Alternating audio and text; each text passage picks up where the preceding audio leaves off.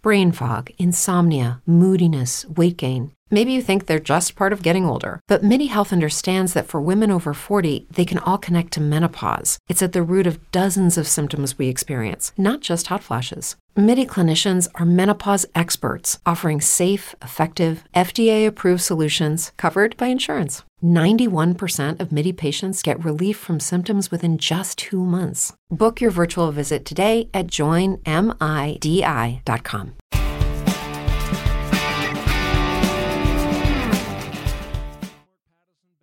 Hey, everybody, it's Mark Pattison, former NFL player, now climbing the seven summits, and welcome to another fantastic episode of Finding Your Summit. All about people overcoming adversity and finding their way. Okay, look, seven, eight years ago, I had to step into the fear and put a big ass goal out there. And so I decided to start climbing all these crazy mountains around the world it's been an absolute amazing journey. And, you know, I can't believe I'm saying this, but I've actually done six of the seven.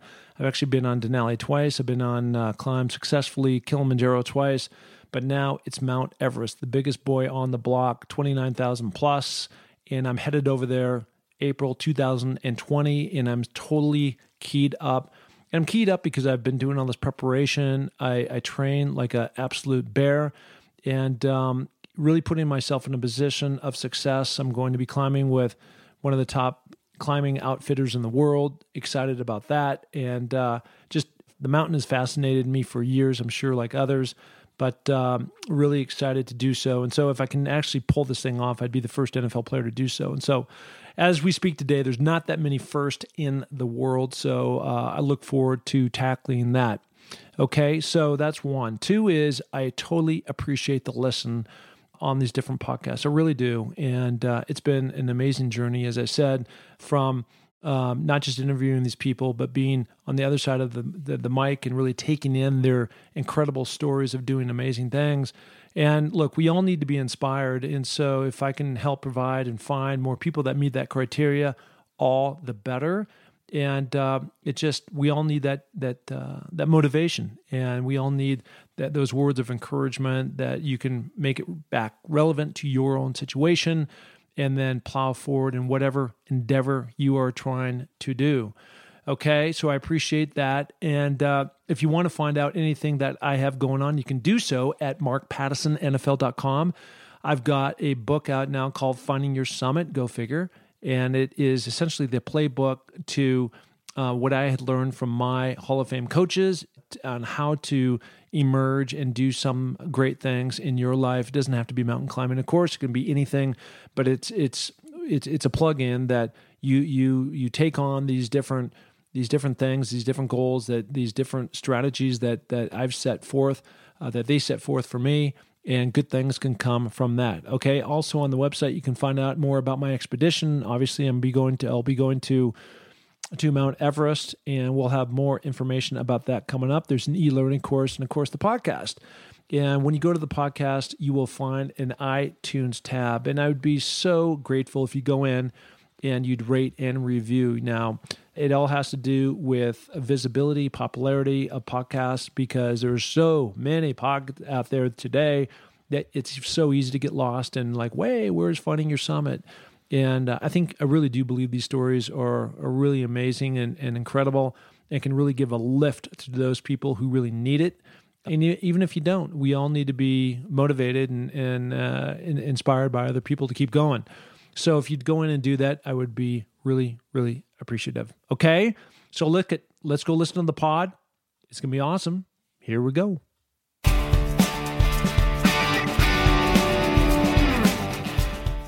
Hey everybody, it's Mark Pattison. I am back with aggression and very jacked up because today I've got one of my idols I've had for a long time. This is a guy I met back in 1979 when I was being recruited by a number of different colleges around the country. California was the place that this alumni was and is from. And uh, just had the great fortune to be invited up to his house. Uh, later, would become a super agent. There was a movie that was essentially made after him. And uh, Leigh has been at literally the top of the mountaintop uh, Mount Everest of, of being in the sports agency business. Uh, he's been down and now he's back, and he's back and better than ever. So, so excited to be here with Leigh Steinberg, super agent to many of the NFL superstars around the league for all the different years. So, first of all, Leigh, thanks for joining the pod. Oh, my pleasure. Nice to have you. Yeah, uh, well, listen, I, I, I want to go back. And so it was hard for me. I, I do always remember that moment in time. I think they call it Strawberry Canyon. And I had a probably the best recruiting trip of all the recruiting trips. The Huskies was probably the worst, where I ended up going. and uh, I went down, hung out with a lot of the different players, loved the university, and, and then afterwards you had a connection with uh, the athletic department, and so I went up to your house at the time, overlooked the stadium, overlooked the city, the bay, and it was just incredible. And and at that time, I think you you had Warren Moon, who a lot of people, um, if they they now remember him being an NFL star, but in those days, after coming off the Rose Bowl. And I think he, he might have been the MVP. Rather than go to the NFL, he didn't make that path. And so he had to go to the CFL, the Canadian Football League. So, what was that like starting off with Warren Moon? I mean, it, it would become a great relationship with you two, but what was that like? So at the time, Warren was MVP of the Rose Bowl and a really talented uh, quarterback from the University of Washington. He aspired to be a quarterback, but at that time in the NFL, the so called thinking positions, which were center, quarterback, safety, were thought by many in the NFL fraternity to be uh, not a great launching pad for African American athletes. Yep. So it wasn't universal, but many people held that feeling. There hadn't been many great African American or black quarterbacks.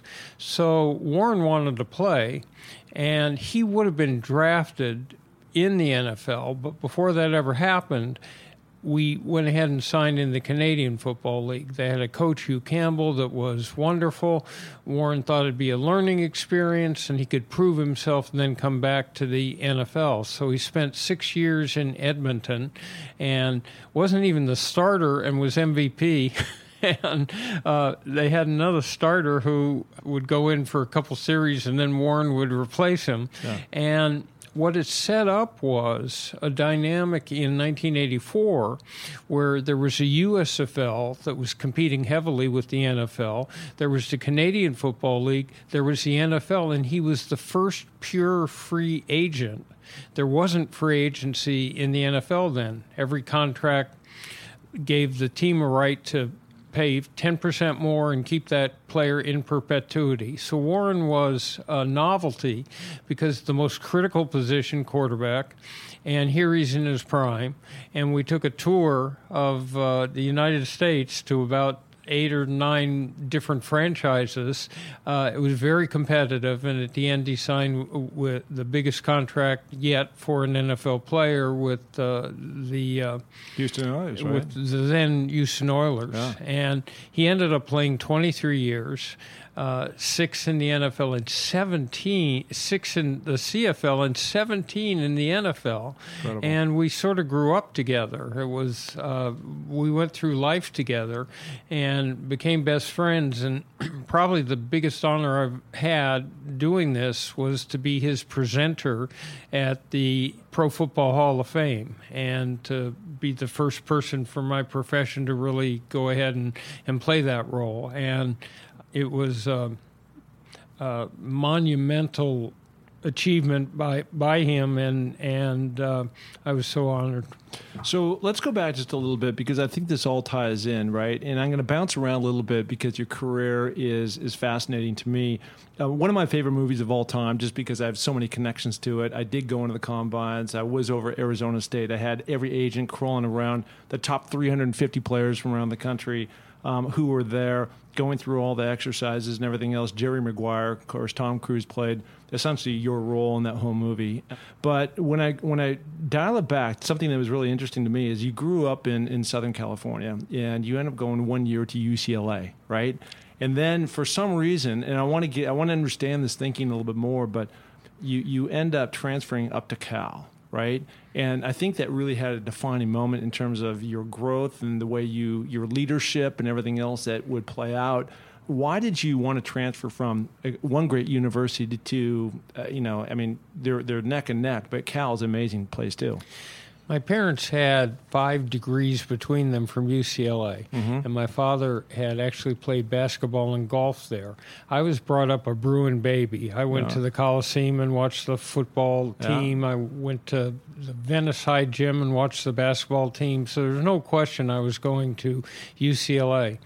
But and I loved my year there, and I'd been very happy. However, it was the late '60s, and the counterculture was coming, and it was long hair and tie dye and rock music and Vietnam War protest and uh, a whole raising of consciousness. And the center of student life in the United States at that point, the cutting edge, was Berkeley. Yeah. And so I took a trip up for All Cal weekend, and somebody put uh, heads, headphones on on me and cranked up "Light My Fire" with Jim Morrison Yeah. and the Doors, and I knew I had to go to Berkeley, and uh, so it was a different experience. I'd been raised by parents who emphasized two values. One was to treasure relationships, especially family. Are you a good son? Are you a good father? Are you a good to your friends uh, there at critical times when they really need you. And the second was to make a difference in the world. So I was always judged by did I help people who couldn't help themselves? Did I understand my obligation to make a difference in the world? And my father would look at me and he would say, You know, when there's a big problem in the world or a minor problem, such as picking something up off the floor, or a bigger problem such as uh, racism or or uh, uh, climate change, and you keep looking for they or them to solve the problem. The amorphous they, older people, political figures. He would look at me and say, "You could wait forever." The they is you, son. Mm-hmm. You are the they. So it imbued me with a sense of responsibility that I had to try and hone my skills to to make a difference in the world and to right wrongs. And so Berkeley was fit with that. And then I ended up student body president there at the time that Ronald Reagan was governor who later became president, and I learned everything I needed to learn about negotiating from dealing with Governor Reagan. Every time we demonstrated, he called in the police, he called in the National Guard, and we then uh, would have to negotiate with him over what was happening. So um, it was a unique experience. And when I was student body president, Berkeley was the concentric vortex of of student life. So people like Jimi Hendrix and Jim Morrison or Gloria Steinem would come to my office, and I'd tour them around Berkeley. Amazing. So it was not uncommon to see major political figures, uh, you know, the Timothy Learys of the world, the the rock music mavens, the Janis Joplins and, and Eric Claptons would all come by and visit. And so it was a heady experience. Yeah, I bet. Well, first of all, a bunch of things to unpack there. Number one, your parents being great mentors to you, really showing you the path of what life is about, right? Um, you're talking about being a stand up person, you're talking about paying it forward, you're talking about social responsibility. Number two is, uh, and, and again, this is back in the late 60s. Um, I get up there in 1979 for my recruiting trip, and I'll never forget that I had heard from other people. Now, it's a different time, of course, but I had heard from different people like, "Hey, whatever you do, you got to go see this this this avenue called Telegraph Avenue, right?" And all these Yeah. crazy people are down there. Exactly. And so uh, the the these these uh, these California, there were gals mostly, I believe, that were showing us around campus. I went to them. I said, "Hey, I'd like to go down and check out the university life." And and and they go, no, we can't take you down there. And I go, finally, I go, well, I, I if I'm coming here, I'm going to Telegraph Avenue. Right. And they go, look, we were told by the coaches not to take any of the players down there because they had the bubble man, the balloon man, and you know all these crazy characters down there. But I think it was really an extension of the time that you were there um, at that time. Another thing that, that, that I learned, and, and, you know, kind of a, a two part, is one, you were voted uh, most likely to succeed in your high school class. I had another um, buddy that was close with in my high school at Roosevelt, Hans Schmidt, and he was voted in the same way. And, you know, to, to, to get that honor is really something I, I believe that is bestowed upon the reputation that you have because you have all the qualities, you have all the characteristics of somebody who can do great things in life. But interesting enough, um, you also go on to to start the Unity Party. Is that right? So was that just an extension again of what this this whole social conscious that you're talking about and being involved in, in student government? So I had I had been student body president in my junior high, high school. Uh, went on to be a student senator and then student body president at uh, at Cal, and then president of my class at at Boalt at law school. And it so much in life is listening. The essential skill that I think is most important is being able to look at another person and peel back the layers of the onion so that instead of talking on the surface, you're able to to draw out another human being so that you get to their deepest anxieties and fears and their greatest hopes and dreams.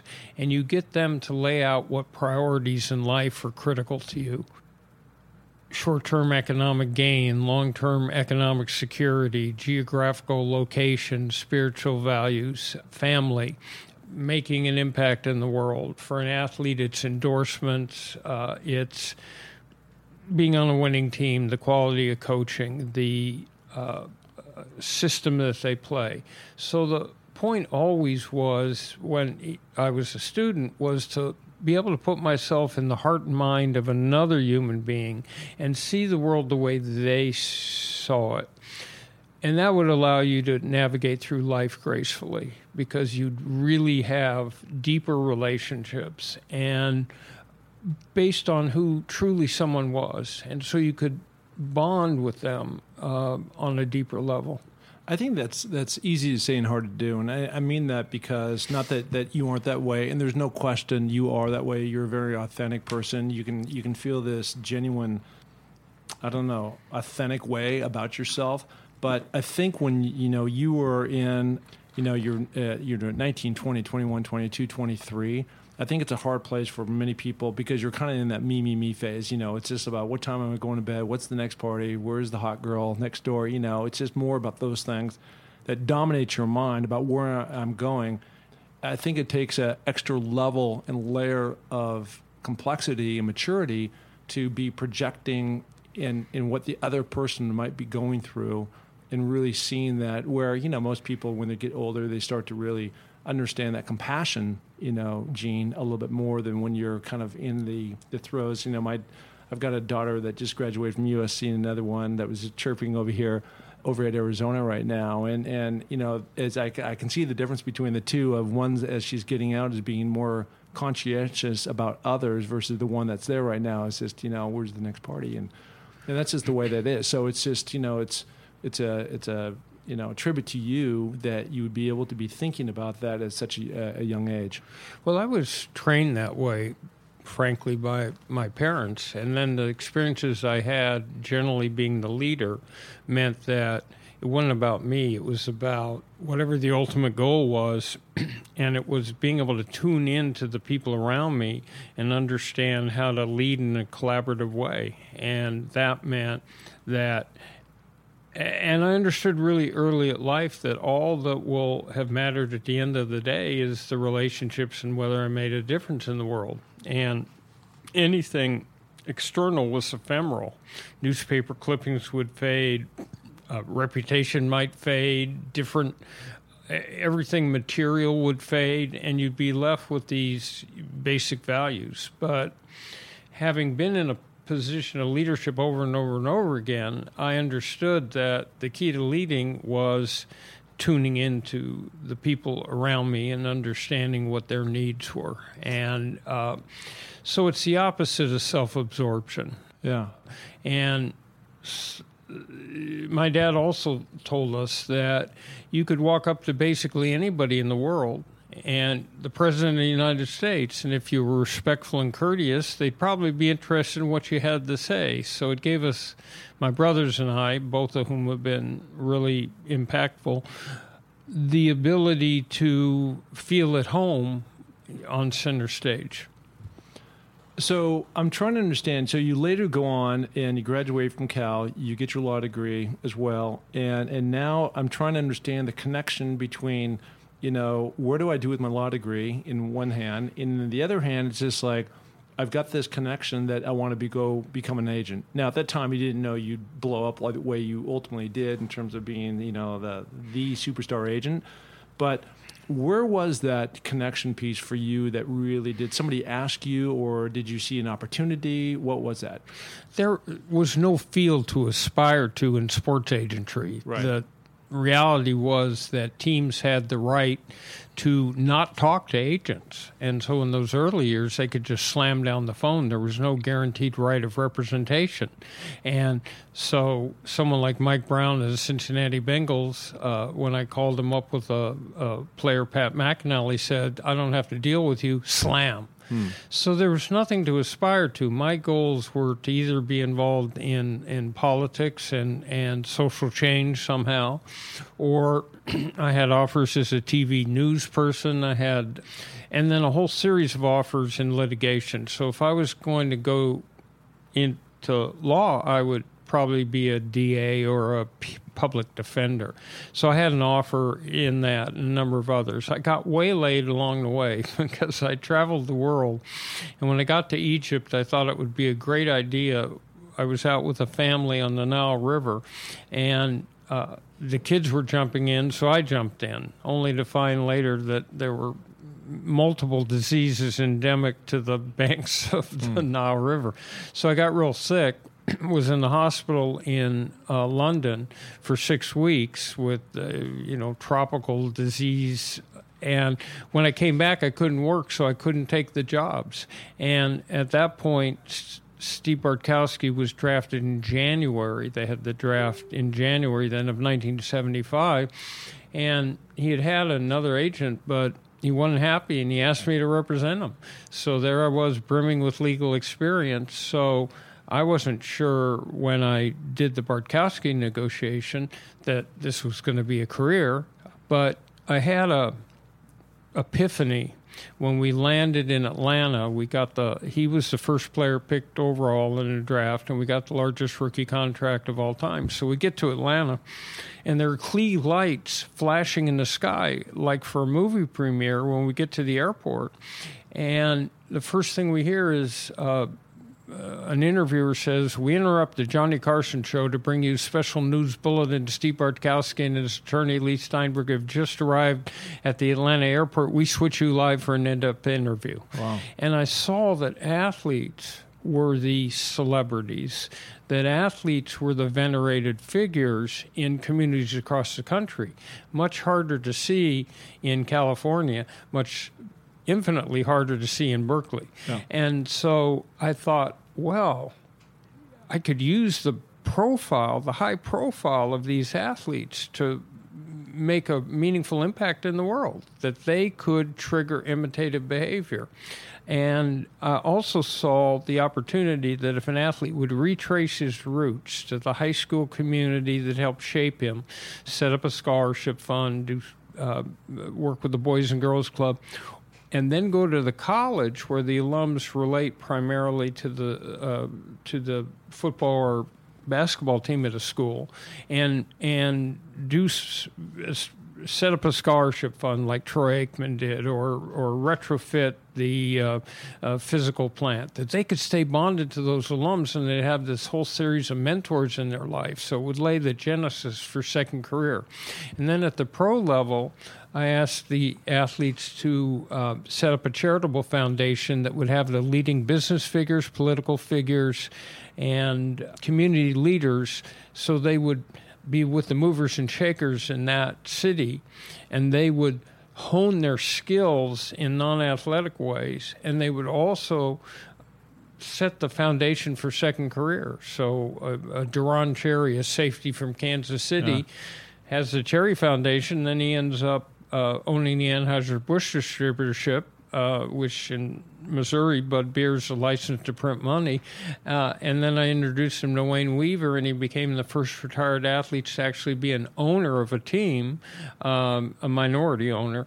Uh, as Ray Childress did with the Houston Texans and Warrick Dunn did with uh, the Atlanta Falcons. And I, I saw then that you could, could ask an athlete who was playing for the 49ers with their training camp in Santa Clara, can you think of any interesting businesses proximate to your training facility. Well, they just had Silicon Valley yeah. and venture capital. So Brent Jones networks that, uh, retired tight end of the 49ers, and ends up with a $3 billion hedge fund. Yeah. Uh, Steve Young buys and sells, you know, uh, companies with a hedge fund, and, and both of them do broadcast. Yeah. So I saw the path, uh, and thought I could make an impact in young people's lives, and um, we could set up programs. The first one was Rolf Benirschke's Kicks for Critters, which saved endangered species uh, through research at San Diego Zoo, and that was a poster pledge card program, which is the genesis for every time you walk into a stadium and you see that if an athlete does X, Y, or Z on the field, the business pledges a certain amount of money. So there were posters and pledge cards all throughout the neighborhood. Um, or Warrick Dunn, who just put the 175th single mother and her family into the first home they'll ever own by his program Homes for the Holidays, uh, where he uh, makes a down payment on the home and moves the family in and outfits the home. Well, great examples. And through my research, you've had the most amount of number one overall NFL draft picks eight times. You've had 61st rounders. Uh, you've represented uh, guys in football, ba- basketball, baseball, boxing, Olympic sports. Um, it's really been amazing. But the most amazing thing is the thing that you were just talking about is really, again, paying it forward. And that paying that forward is that through this collection of all these athletes, over 300 guys that you've represented over time, um, I think that the, I'm sure that it's it's a number that continues to grow, but over 600 million dollars in terms of grants and funds, and we're almost a billion now. Well, yeah. So yeah, I mean that's incredible, right? So I remember when I was going through it, I was rep- represented by Dennis Gilbert um, back in the day, and it just there wasn't that second component to it. It was just a business deal, like I'm here to negotiate your contract, and that's it.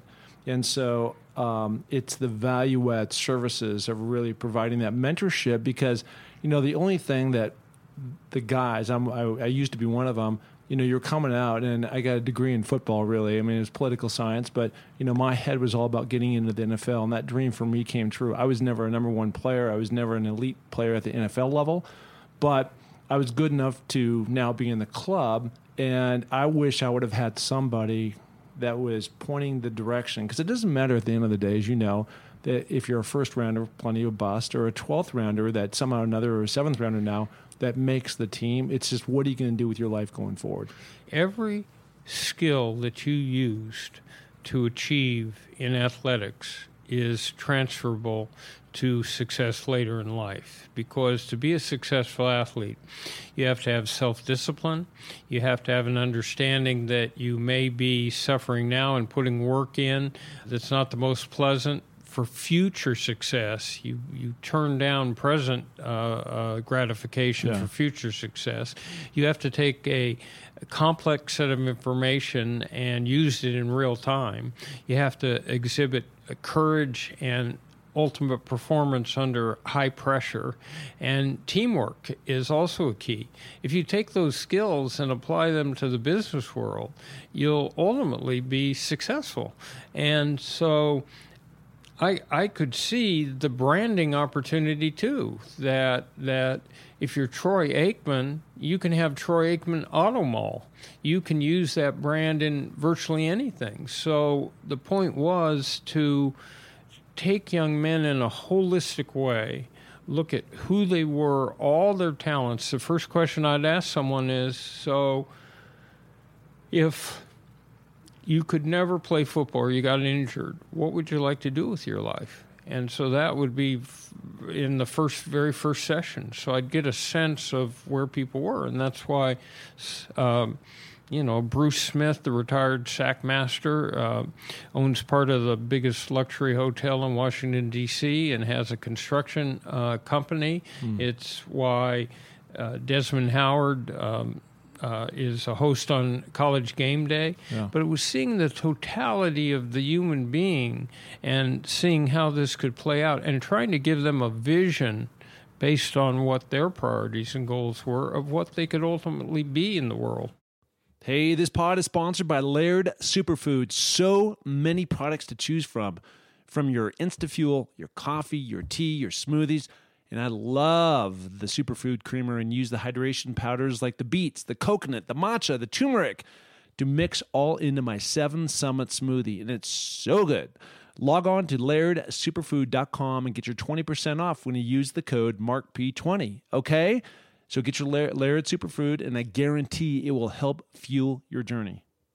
It must be a lot of fun for you, some satisfaction, gratification of seeing this path that you saw many years ago, that where this could ultimately go for everybody. I think the key for me, at least, is is like people ask me, like you know, Mark, what's what's the secret, right?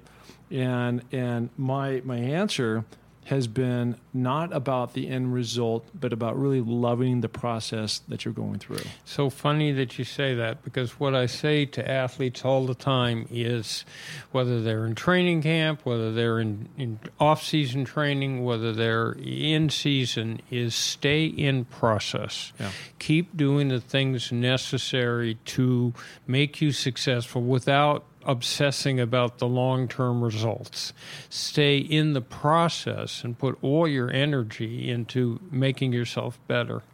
But when I started in agentry, the the NFL was in a very rudimentary stage. Teams got two million dollars as their share of the national TV contract. Seattle and Tampa Bay in 1976 had a, a franchise value when they entered the league of sixteen and a half million dollars. Even in 1995, Carolina and Jacksonville 130.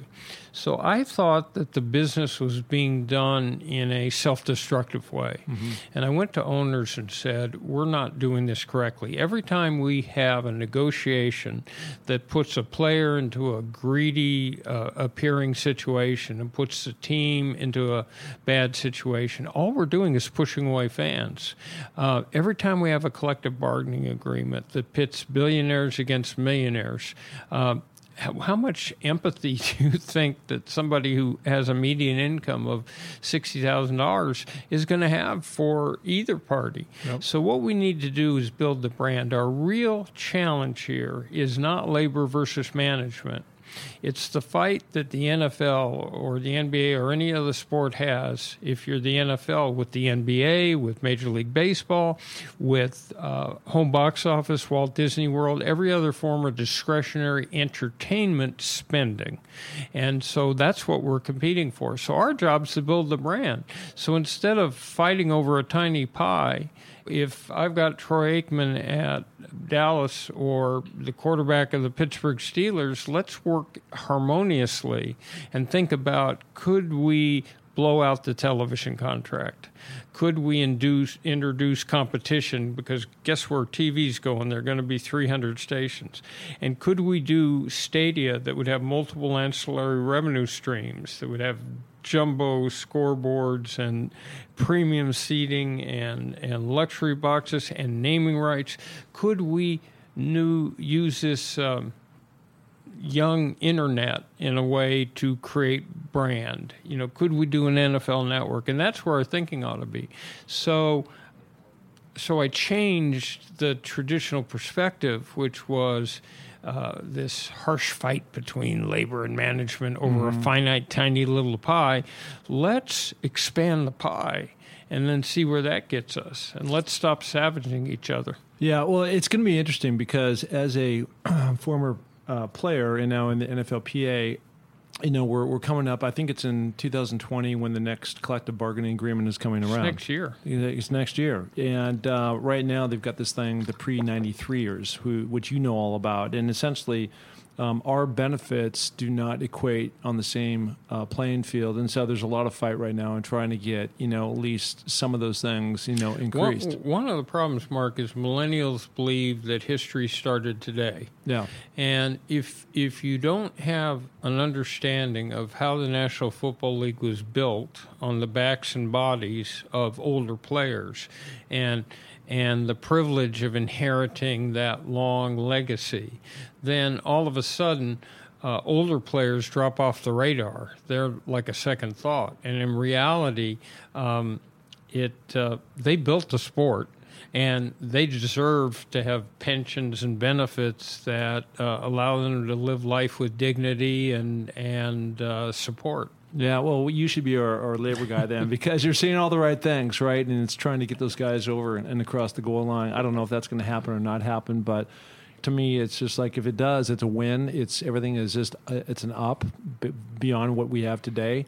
We're all hoping, you know, that that's gonna that's gonna happen. I know I just saw this video this morning that came through from. Um, uh, the running back from uh, the uh, Riggins, um, John Riggins. Yes, his wife is a lawyer, and she's you know really taking this thing on, and uh, and you know we'll see how far this this can go. Again, that is try to get all these you know I think it's a group of four thousand five hundred people, uh, roughly former players back in the day that built the game to try to get on parity of what the guys do and, and make today. So We'll see. It's a matter of conscience because the reality is that part of the danger for athletes is self absorption, yeah. right? Well, enough about me. Can we talk about how you feel about me? Yeah. Uh, that's self absorption. and the key is to have an understanding of your heritage and uh, the fact that I, I, did contracts back in the day when players made twelve, fourteen, sixteen thousand dollars for a season. So the expansion of television is a straw that stirred this drink, and it's television money that has put the ability now for uh, Russell Wilson to make thirty-five million dollars a year. Yeah. Yeah, incredible. So when you put all these things together for you, and again, if you look kind of at the whole Jerry Maguire movie, but you are the guy, you are the agency, right? And you've got other people and some other co-partners at the time. But what year was your pinnacle, where like you had everything going? You had Troy, you had all these other guys going, and now your reputation, momentum begets momentum, and now you have it, right? I think it was 1984, actually because um, I had been doing first rounders and, and I learned early that the quarterback position was uh, the key in football, and that that player would have more profile, would get drafted higher than other players uh, who might have higher rating numbers. Yeah. And since then, it's become a quarterback centric game. So I had been. Um, uh, I had two first rounders in the 1993 draft uh, eight, excuse me, 83 draft. But I didn't have John Elway. I had uh, Tony Eason and oh. Ken O'Brien. But I had Neil Lomax and Warren, and I'd started uh, with quarterbacks. But in 1984, Warren took this tour of the cities and came up with the biggest contract uh, in NFL history. And then a couple weeks later, I did Steve Young's contract with yeah. the USFL, and that was for – just like Doctor Evil. Remember, yeah. it was for forty-two million dollars, yeah. but it made headlines around the world, and so that was a time where an amazing time, and so then that comes back around again in 1989 with uh, uh, a string where I uh, did the very first pick in the draft overall, six out of those seven years, and so back then it was, um, uh, and I did them in 89, 90, 91. I missed on uh, the Washington defensive end Steve oh, yeah. and then I did 93, 4, and 5, and they all were first picks. So I would say that life was uh, pretty going pretty well. And then I started to write and wrote a book, Winning with Integrity, which mm-hmm. was a New York Times bestseller. And and then Jerry Maguire comes along, and Cameron Crowe, who was from your area, uh, Seattle, had just gone underground, and he uh, did a book that ended up in the movie Fast Times at Ridgemont High. Great movie. I thought it was hilarious. You know, Sean Penn's greatest dramatic role, and uh, I thought it was hilarious. And he asked if he could follow me around, so he went everywhere I went. Yeah. Uh, he went to the NFL league meetings where I had Tim McDonald and was showing him off as a free agent. He went to the draft that year where Yeah. Bledsoe was the first pick. He went to a press conference with Parcells. He went to USC Scouting Day, came to the Super Bowl, came to games with me, sat in my office, and I told him stories, lots and lots of stories. Yeah. And then he wrote the script, and uh, I was technical advisor, so my job was to write the script, uh, vet the script to make sure the willing suspension of disbelief that holds you in a f- motion picture, which it, after all is just lights flickering on a screen Yeah. Nothing jarred you. Nothing made you feel that dialogue was phony, that look was phony if you're a real sports fan. Yeah. And then he had me work with the actors. I took Cuba Gooding Jr. Yeah. down to the Super Bowl and made him pretend he was a wide receiver for a week. Yeah. I actually had to show Jerry O'Connell, who was the quarterback, how to throw a spiral because he had gone to NYU and there was no uh, football there. Yeah. So the film comes out, and it's been 21 years. I don't think I've walked through an airport or been out to dinner very long where someone doesn't run up and say those four words. Yeah, show, me the money. Yeah, show me the money. Well, you also mentioned something earlier uh, that you know back in the day where uh, about leverage, I think was the theme, and you were talking about how you know you would you would call up and the owner would just hang up on you, and there was a moment in that in that in the scene where Tom Cruise, who's playing Jerry Maguire, is calling Glenn Frey. He was playing like the general manager or some you know role with the Arizona Cardinals, right? And he he like I don't need this click, right? Hangs up the phone. So it goes it goes full circle. So the the so so your your career is on fire. People in the movie business are coming. You have this movie that blows up. You know you're you're you're at a pinnacle in your life. You sell your company, and then and I'm not sure where this happens in the time, but again, we'll go back to the whole theme of this this podcast: finding your summit. People overcoming adversity and finding their Right. way. And a lot of times when you find adversity, it, it's not so much about finding adversity, but it's because you've been on a mountaintop, right? And then somehow or another you tumble down and you fall your, you find yourself in this position like, how in the hell did I get here, right?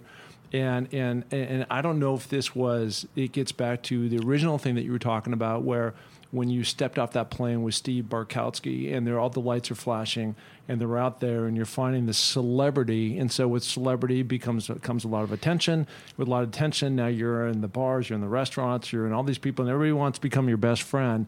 And so it's very easy to get you know in that mode. And since you're entertaining and you're wooing guys you know new guys coming in you run into some personal struggles right See, nothing in my business life uh, ever greatly upset me. I walk in every day understanding that unforeseen uh, problems will occur.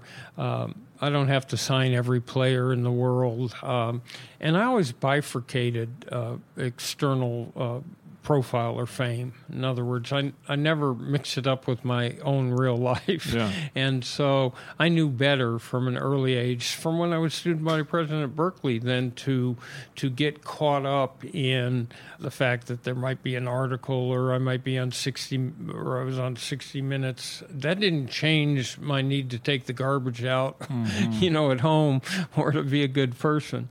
Uh, what happened is that in the uh, 2000s, a whole series of events happened where my father, who was a rock in my life, died a long death of cancer, and I felt helpless to to be able to um, do something about that. I always thought that if I worked harder and was more creative and tenacious, that we ultimately could solve most problems. Um, but I couldn't do anything about that. And then my two boys were stricken with something called retinitis pigmentosa, which is an eye disease that leads them to ultimately be blind, and there's no cure.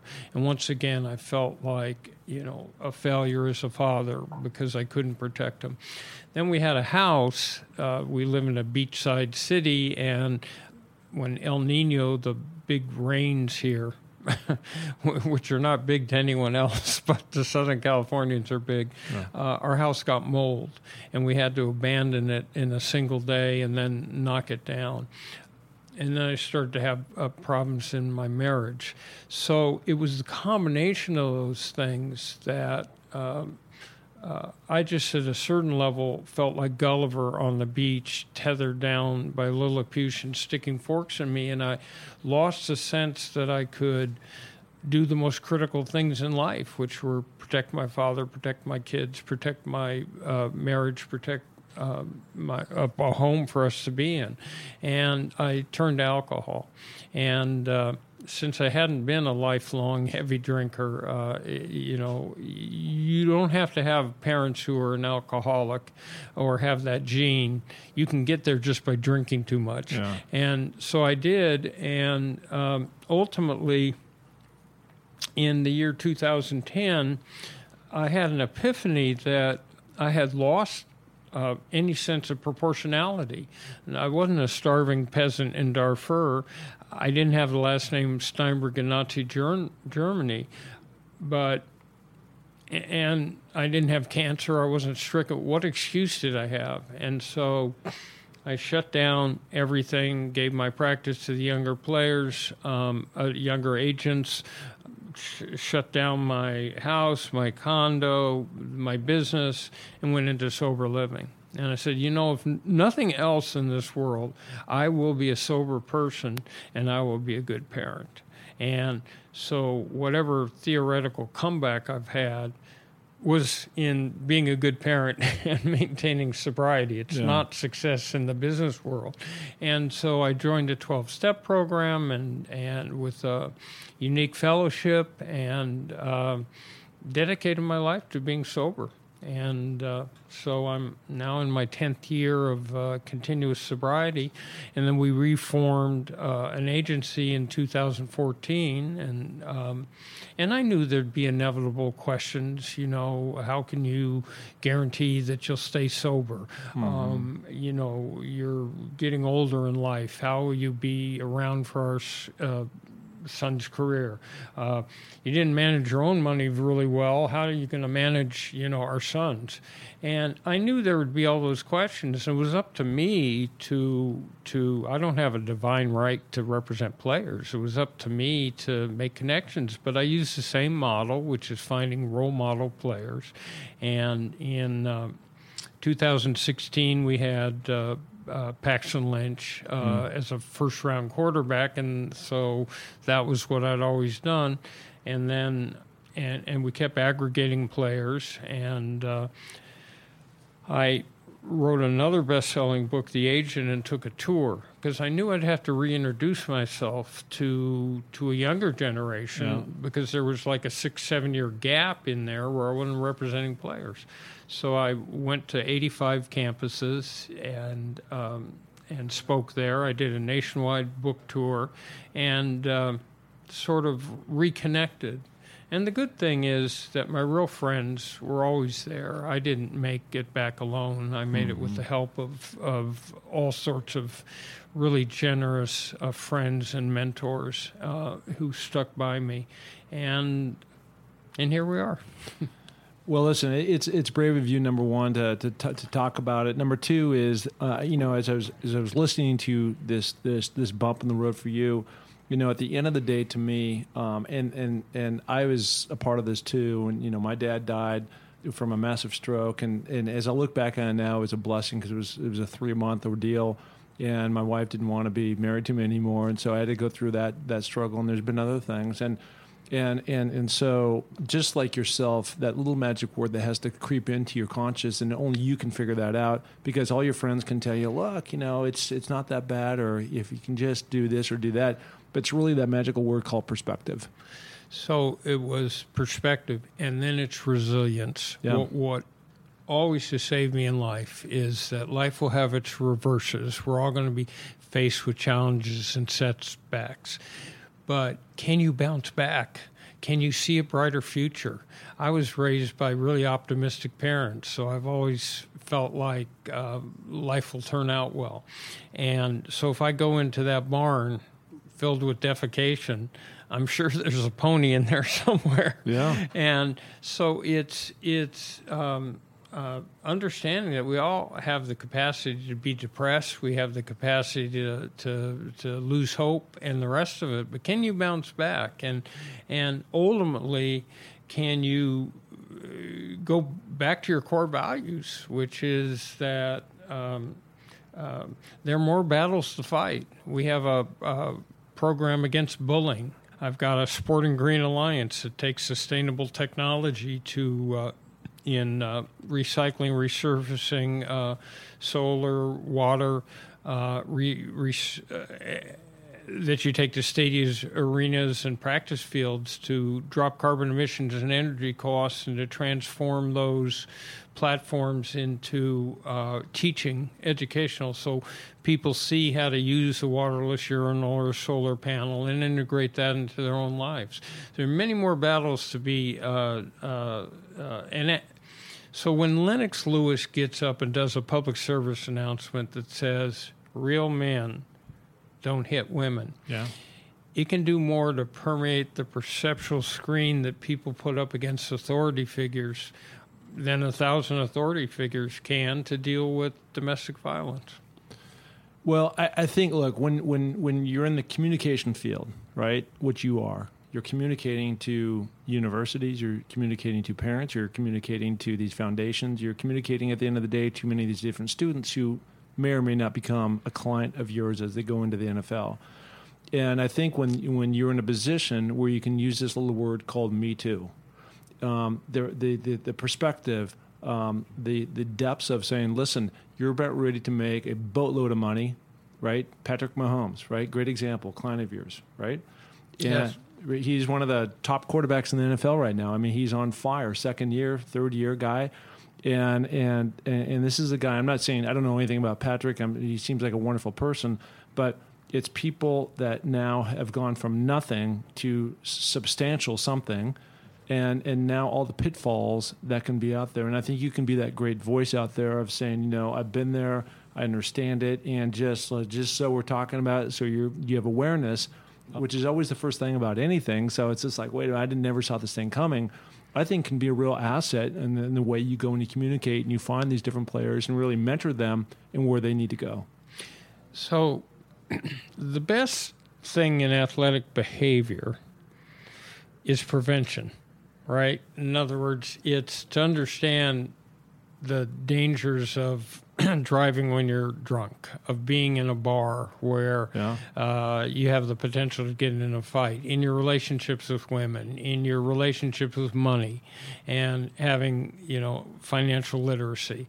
Um, if you can deal with prevention and stop the problem from ever happening, uh, it's much better than damage control. Yeah, and so part of the key is to create an awareness in young men of the microscope effect of that their conduct is viewed through all the time.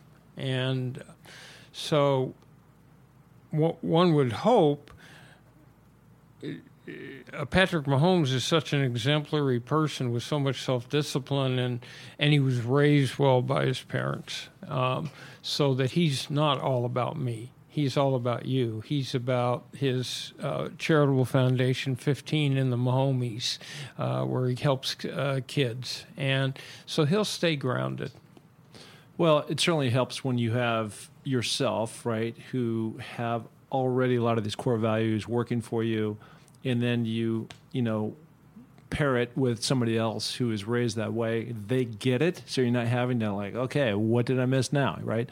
Um, it can be such a springboard for so many other players to really look up to and say, this is the model, guys, and this is what it can be. So let's make sure that we stay on the right path. And if you start to go off that path, we'll get you the support that you need to make sure you get back on it. Listen, uh, I just want to wrap this whole thing up by saying uh, again, I'll, and I, I want to end with where I started, which is it's a total privilege and honor for me to be down here in Newport Beach um, I'm so happy for you. Boats going boats by. going by. We're sitting here in this beautiful office.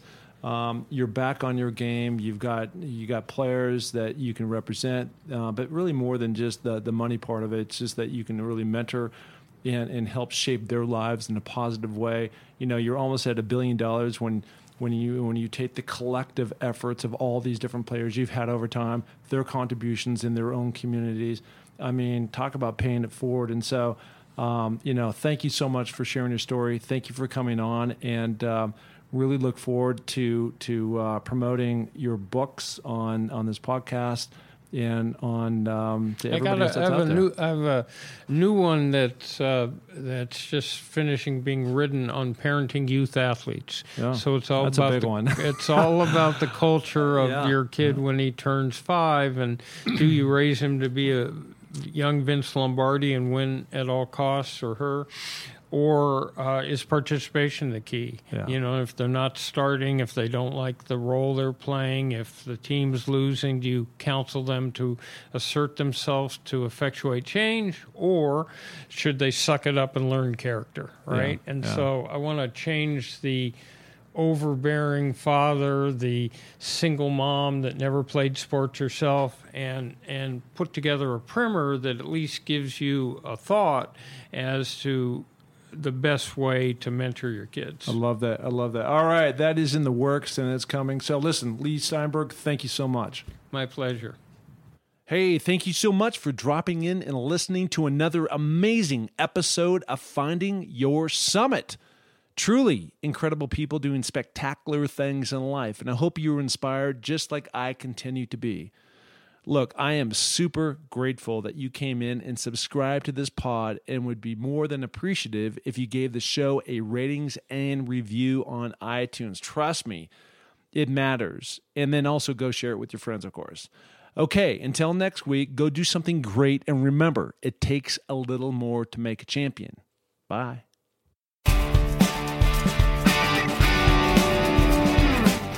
Hey, and thank you so much for listening to the Find Your Summit podcast. We are so glad to have you along for this journey.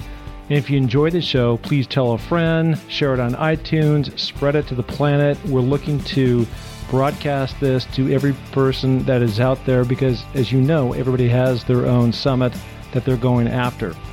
Okay, if you're looking to follow my journey, you can find that through my social links on markpattisonnfl.com. That's Mark M A R K Pattison P A T T I S O N NFL.com.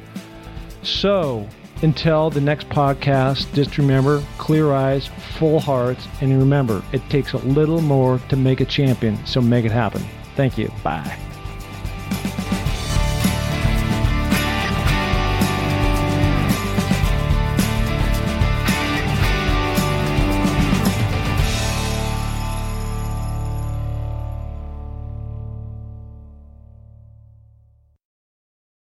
This podcast is a part of the C Suite Radio Network. For more top business podcasts, visit c-suiteradio.com. As humans, we're naturally driven by the search for better. But when it comes to hiring, the best way to search for a candidate isn't to search at all. Don't search, match with Indeed. When I was looking to hire someone, it was so slow and overwhelming. I wish I had used Indeed. If you need to hire, you need Indeed. Indeed is your matching and hiring platform with over 350 million global monthly visitors, according to Indeed data, and a matching engine that helps you find quality candidates fast. Ditch the busy work. Use Indeed for scheduling, screening, and messaging so you can connect with candidates faster. And Indeed doesn't just help you hire faster. 93% of employers agree Indeed delivers the highest quality matches compared to other job sites, according to a recent Indeed survey. And listeners of this show will get a $75 sponsored job credit to get your jobs more visibility at Indeed.com slash podcast. That's Indeed.com slash podcast. Terms and conditions apply.